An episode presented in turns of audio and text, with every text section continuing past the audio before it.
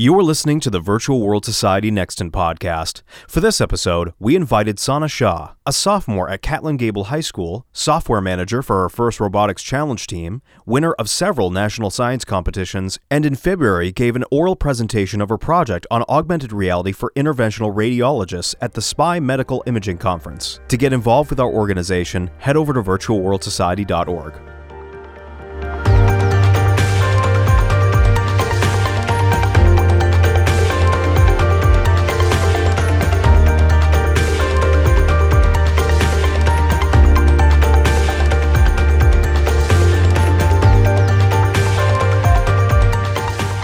What is going on, everybody? It is Maxwell with the Nexton podcast representing the Virtual World Society. Very excited to be here today with Sana Shah. Uh, she is a sophomore at Catlin Gable High School, currently exploring XR and AI applications in healthcare. Software, uh, software manager for her first robotics challenge team, Flaming Chickens. Uh, she is a winner of several national science competitions and is an intern with the Girls STEAM Institute, helping teenage girls pursue their STEAM entrepreneurial skills. Thank you so much for being here today. Thank you for having me. I'm really excited. You have a very lengthy background for somebody your age. It's I, I am very impressed. I was certainly not doing everything that you were doing when I was a sophomore in high school. When did this when did this all begin? Yeah, um, thank you. Uh, so I'd say it probably began around second grade um, when I first started doing robotics. So I participate in the first in the first robotics program. And there are many phases of the first robotics program. As you get older, it gets more complicated. But I first started this program in second grade with with what is called Junior First Lego League. And that's not even really a competition. It's just learning basic physics, doing having fun with your friends on a team and competing to or and creating a solution out of Legos to solve a problem based on the theme. Um, and then I moved into a higher level uh, called First Lego League, which is actually a competition and it's using Legos to create a robot to solve a problem. But there's also a project to solve a set of um, challenges on a board, basically. Um, and then another aspect is the project aspect, which is just taking a real world problem uh, according to a the theme of the year and coming up with a solution to solve that problem using basically anything you want. Uh, so one example that uh, my team did was a project on using AI for emotion recognition for long duration spaceflight. Uh, so basically astronauts we read this book endurance by scott kelly who was on the who was an astronaut on the iss and he was mentioning that many people overlook the mental duress that astronauts go through when they're in space for such a long amount of time. And this they've been preparing for these missions they have to conduct for so long that they can't really say, "Oh, I'm not in the right me- mental space to be doing this." And he, for example, his dog had just passed away right before he had to do a mission, and that actually caused him to not be in the right state of mind and kind of slow down the mission. So, using we wanted to create a solution using artificial intelligence that would detect these astronauts' emotions. And we were able to show this to a behavioral scientist at NASA who was saying that they are actually working on really similar problems for long duration spaceflight, such as trips to Mars. Um, and it was funny because he even asked for a source code, which was pretty cool. Um, and so that's how I started really getting into my love for technology to solve real world problems. And then today I'm in the first robotics competition, which is the highest level in the first program. And we're on a basketball sized field making machining robots using CNCs, um, using Java to program the robots. And I'm more on the programming side. I'm the software manager for my team. And so that project aspect isn't really there anymore. Uh, it's the main focus is on the robots, but I also do a lot of projects now kind of outside of that.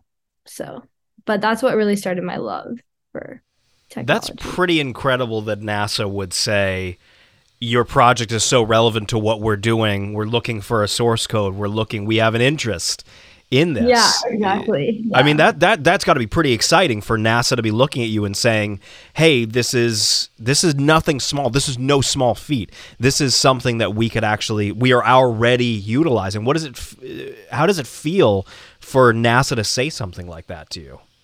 Yeah, it was extremely encouraging. I mean, we had worked for maybe a year by that time on this project. And so knowing that our hard work was actually going to solve a real life problem, I think that's something I want to emphasize that I that developed my love to realize that you know, no matter my age, I was in sixth grade at that point. So, like, no matter my age, I can actually you know use technology to be solving these real world problems and actually making a difference so yeah yeah and programming is a huge aspect of of this technology how does somebody so young learn about programming because that's that's advanced computer language is not an easy thing to learn yeah exactly so I got into programming through robotics too. So I started off with, you know, basic block programming and then eventually got into Java programming. And since then, kind of outside of robotics, I've been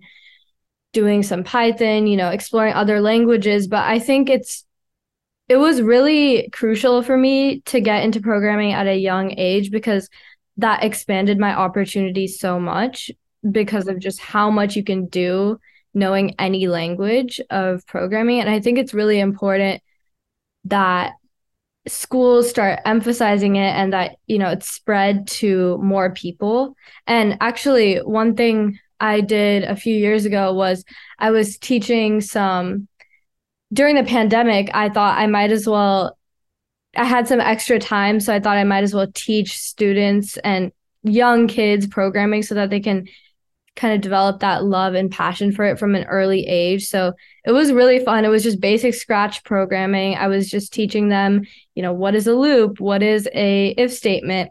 And they got to get that initial experience, make fun games, um, and kind of explore creativity with programming. And I think that it's really important for schools to start understanding how important programming is and develop it from a young age.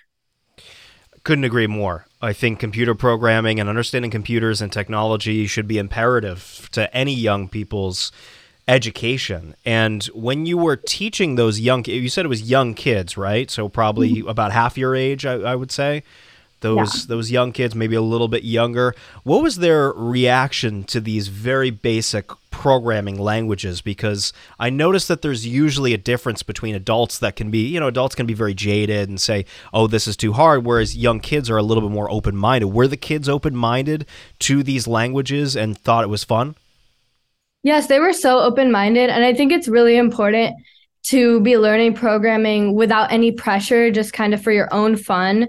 And I think these kids were just on scratch making, they were able, I gave them so much creativity so they were able to do what they wanted to do you know they've probably been playing the snake game on their computers at school and being able to recreate that game themselves that's such an exciting thing to do and i think they were just really open to it and excited to have that skill set, which was really fun to see. Do you think adults using the same pathway can learn about programming even if you know because it's, it's harder as you get older to learn certain things like mm-hmm. you know i i was a lot easier for me to learn how to speak italian because my family's italian when i was younger but as i've gotten older and i've kind of forgotten it and i don't speak it as much anymore um, it's gotten a lot more difficult do you have advice for adults that want to learn about programming that might not be familiar with technology and didn't really get a chance to explore technology when they were younger? Yeah. So I'd say, first of all, know that there are so many resources out there. So even if you've had a bad experience in the past starting to learn it, there are so many other resources you can go and look at. Coursera is a great example.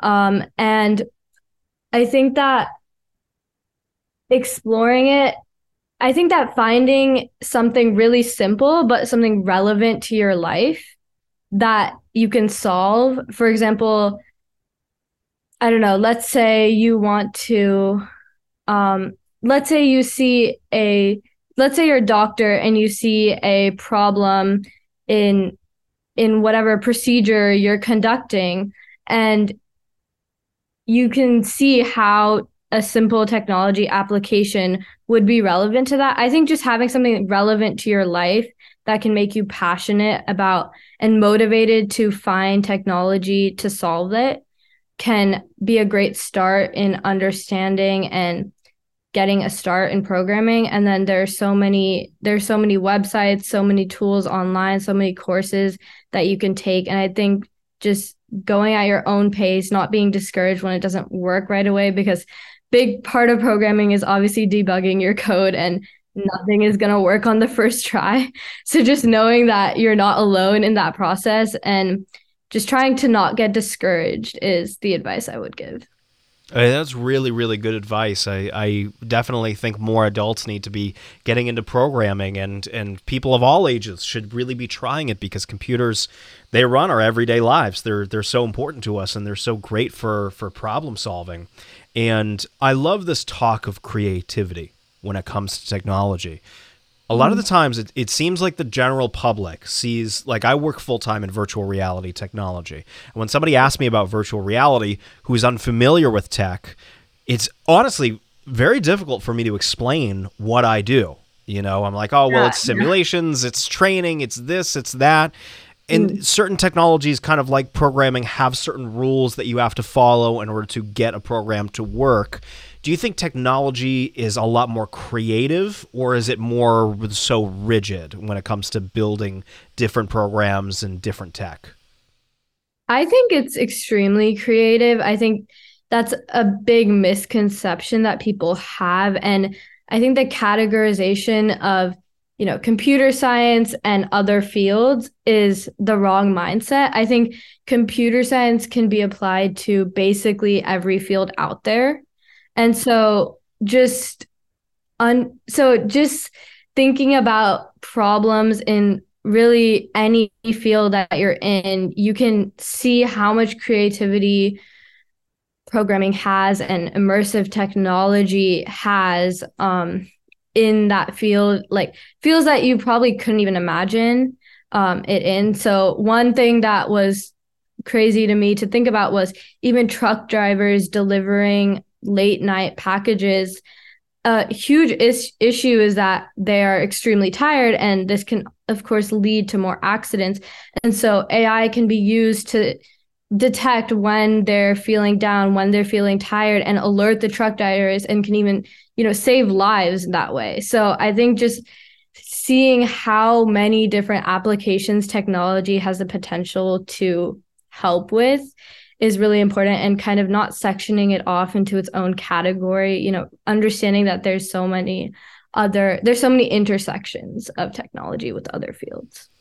I think it's interesting how you talk about AI. I love the example that you gave the AI helping out truck drivers and helping them avoid mistakes and helping them save lives. And mm-hmm. AI has become so much more integrated into our lives. A lot of ways that people don't realize. Again, people who are not involved in technology realize. Can you think of some examples of ways like that where AI is already being integrated in our lives and we might just not we might not comprehend it yet? Yeah, I mean, if you drive a Tesla, there's so much AI in that. You know, if you are looking at the when you're driving, you see the speed limits, you see the other cars around you. That's all object detection and segmentation. And I don't think people realize that, or even your Google Map system. Um, you know, your when uh in in stores a lot of artificial intelligence is being used for ads there's so much ai being used to personalize these ads for you and it's kind of just everywhere. Yeah. Yeah. It's everywhere in a lot of ways that we might not notice or, or realize. And as somebody who is so involved in technology especially computer programming what would you like to see ai used for heavily within the next 10 years? Yeah, so I think I'm really interested in all emerging technologies. So I think a combination of XR, you know, augmented reality, virtual reality, extended reality, and artificial intelligence would be really cool to see in the future.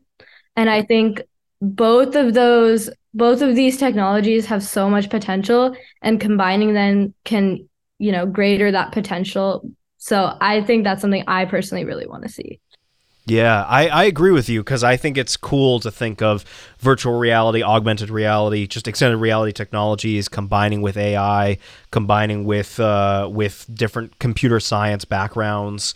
I, mm. I certainly think that it could help us out a lot because you know, when it really comes down to it, technology is our way of replicating things that we might not be able to do. You know, birds can fly, we replicated that with planes. Cheetahs can run yeah. fast, we replicated that with cars. You know, and now we're getting to an evolutionary standpoint that is that is very advanced. And I'm very curious. I know that you are interested and you really love these emerging technologies. What are your thoughts on how virtual reality is progressing? Yeah, so I think virtual reality is definitely going to be a big part of all of our lives. And I know for me, it's already a big part of my life. Recently, I did a project that uses not virtual reality, augmented reality um, in healthcare. So for interventional radiologists um, specifically, basically, when they are conducting procedures and invasive procedures such as inserting a catheter or needle into a patient, they have to look away from the patient to see the ultrasound feed. And so when and this ultrasound feed monitor can be placed at unergonomic angles with other medical equipment obstructing their view and they have to wear 15 pound lead aprons to protect themselves from radiation. So this combination actually leads to a lot of physician burnout um, in for the interventional radiologist. So what we did was we used augmented reality to display that ultrasound feed in front of the interventional radiologist so that they could see both the patient and the ultrasound feed at the same time and you know resize it to whatever the size they needed and move it around so that they could see both both the patient and the ultrasound feed in the same plane of view. And i think that the reason that this is not more widely used right now is because of the latency issue um, and so we actually were able to use this system setup in three uh, procedures, and the clinician did not notice any significant lag. But of course, for more critical procedures, you're going to need a lower latency. So I think the progression of augmented reality and healthcare is something I'm really looking forward to seeing. And I think it's already improving so much.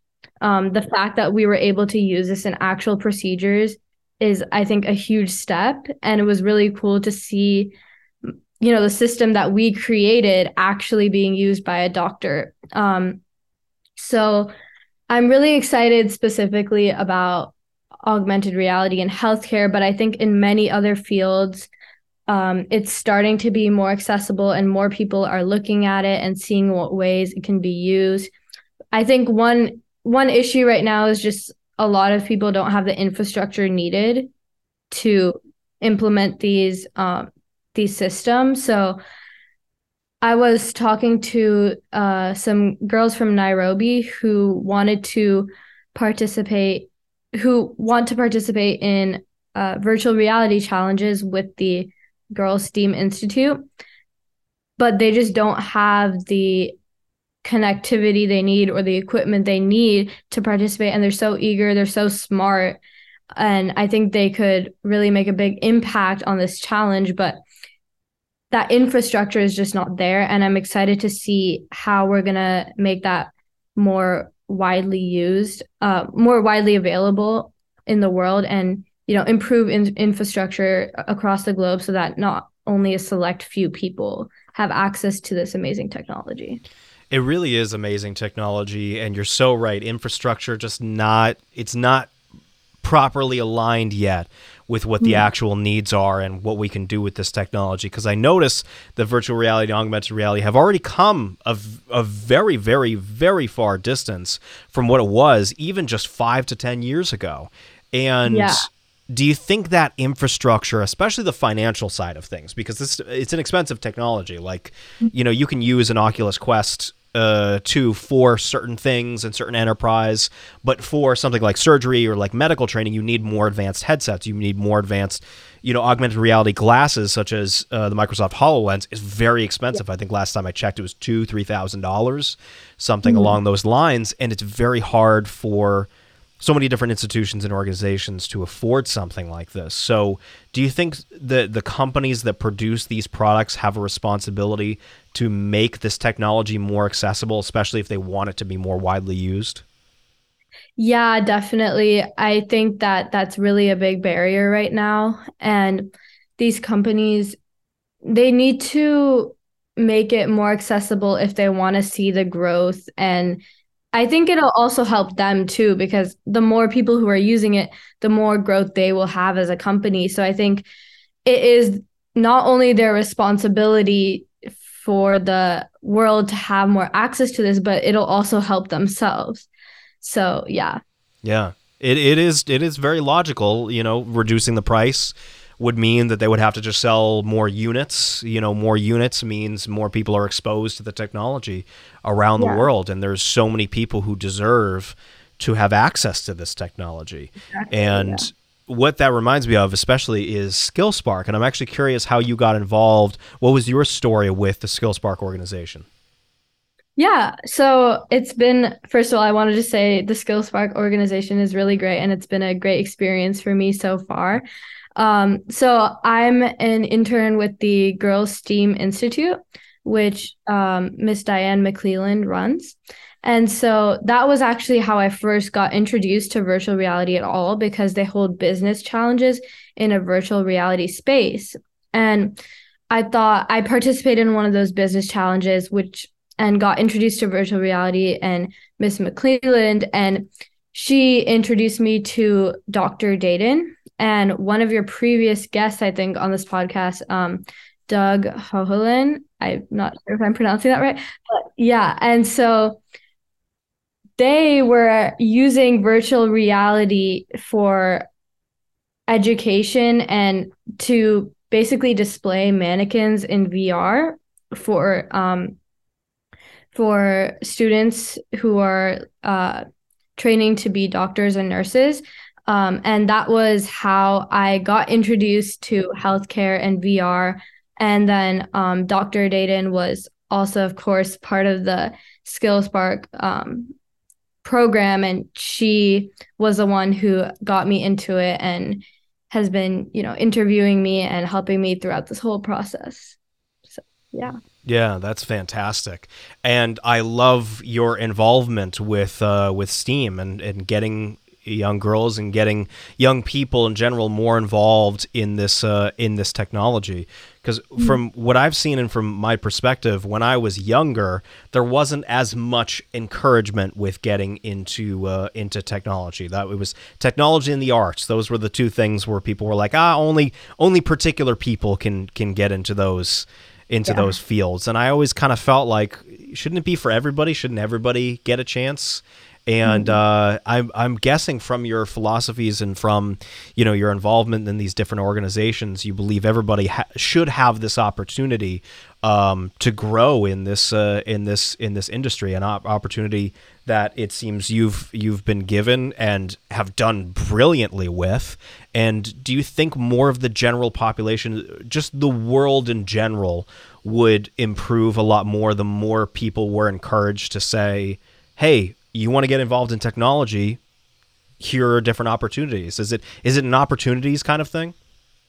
Yeah, I definitely I'm extremely grateful for the opportunities that I've gotten and I've seen how these opportunities have led to such cool projects and such big impacts on the world and I think there are so many people out there who could do so much given these opportunities. I see even in my own school um, they offer computer science classes in high school, which is really cool. And so many people who are not necessarily going to be computer science majors or going to do anything remotely related to computer science when they are working in the office are still getting that exposure to computer science and still it, being able to enjoy it and realize its potential which then who knows could be applied to whatever field they're doing in the future. And i and i think i'm already seeing how much of an impact that's made even within my own small school yeah. When I think of technology, I think of it attaching itself to everything. Every field, every organization, every company, it is going to be incorporated one way or another. So do you think everybody should at least have the basics down of uh, of computer science? Do you think that's helpful for individuals? Yeah, I think that's really helpful and of course it's helpful in getting a job, but also just in understanding the world better and technology so much basically everything technology related has programming in it. So I think just understanding the basics is always helpful and you can always implement you don't have to go crazy. You can always implement such simple solutions with the basics that can actually be really impactful. Yeah, that's fantastic. Well, I have to say that you're a brilliant young individual, and the world needs more uh, young people like you who are involved in these fields and are creating and problem solving. And do you have a general message that you usually give to young girls who are interested in STEAM and are interested in technologies and uh, and getting involved in this field? Any any advice that you notice is really helpful for them?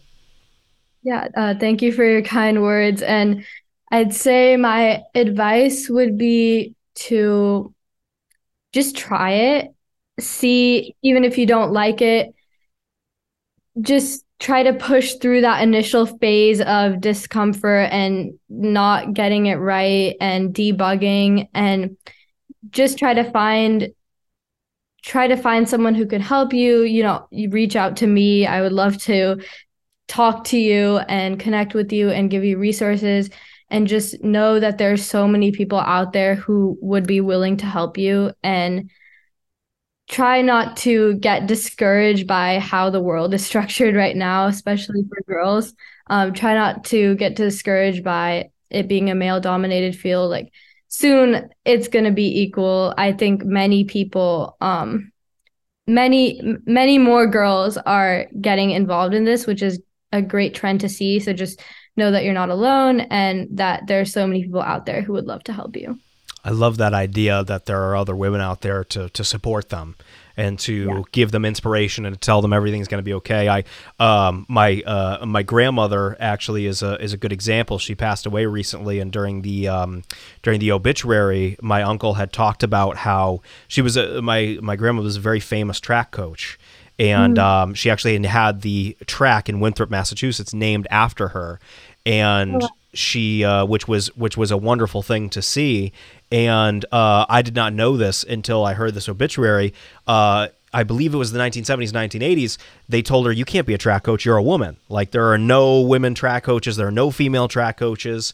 And she was a trailblazer and i think those trailblazers those those female trailblazers are so important because they set the tone for the rest of history right? If they could do it that means you can too. So i think you are a great leading example and i think you are growing up to be this leading example for young girls uh, to say listen i did it follow along. Come and join the group. Come and join the club. Come in and and follow this this uh, this trend. And and do you want to continue with that? Do you would you like to be considered kind of a, a leader for young girls in the future?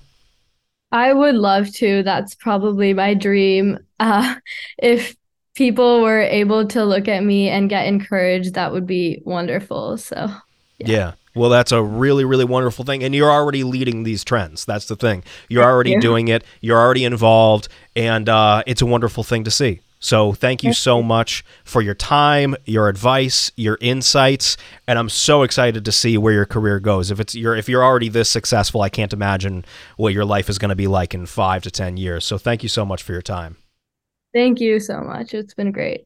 Wonderful, wonderful. Well, listen, once again, it's your host, Maxwell, with the Nextant podcast representing the Virtual World Society. New episodes every Friday at 5 p.m. Listen now. Thank you so much, and we will see you next week.